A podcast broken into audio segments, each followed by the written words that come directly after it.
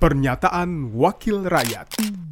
Pernyataan Riko Sia, anggota Komisi 7 DPR RI fraksi Partai Nasdem, daerah pemilihan Papua Barat, saat rapat dengan pendapat Komisi 7 DPR RI dengan Dirjen Migas, Kementerian ESDM RI, dan Dirut PT Pertamina, membahas proyeksi kuota dan realisasi LPG 3 kilo, Rabu 14 Juni 2023 di paparan eh, potensi over kuota penyaluran LPG 3 kilo tahun 2023 ini kebanyakan masih di daerah tengah ke barat.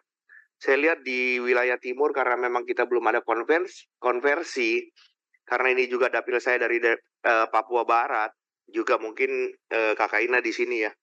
Di Papua mudah-mudahan bisa dipercepat juga karena di sana juga ada masyarakat yang membutuhkan bahkan banyak sangat yang membutuhkan LPG 3 kilo. Bayangkan PSO di sana harganya sudah 300 ribu lebih, hampir 400 ribu.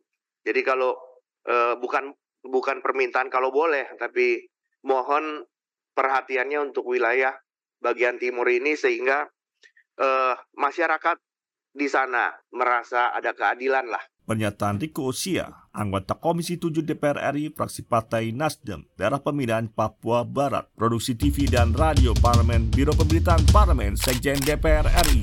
Pernyataan Wakil Rakyat